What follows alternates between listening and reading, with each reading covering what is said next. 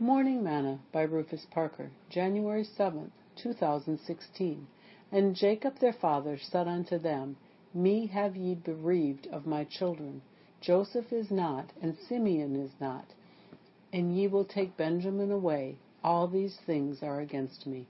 Genesis 42, verse 36. Today's morsel. One of the things we have to learn as Christians is that sometimes bad news is going to come. We will also find out that we are not exempt from hardships and unwanted circumstances. But as Christians, we have to stop and ask ourselves, what is God doing through the circumstances or hardships that we are going through that will make us more like Him? Jacob was not expecting to be asked to send his youngest son into Egypt.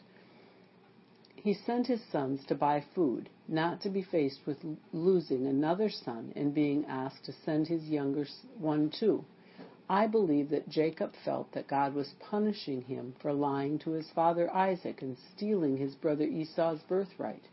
But he would find out later that he was to be reunited with his son Joseph, whom he thought was dead, and it was him who was behind the plot, and God was making it possible through him to sustain life in the time of famine that was now upon them. Sometimes we will have to make some tough choices in our lives, and we should not see them as things that are against us, but rather we should ask ourselves what purpose has God has for them to happen in our lives.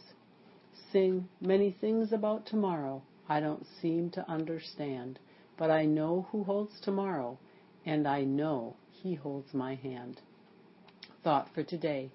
Faith of a true Christian stands in adversity.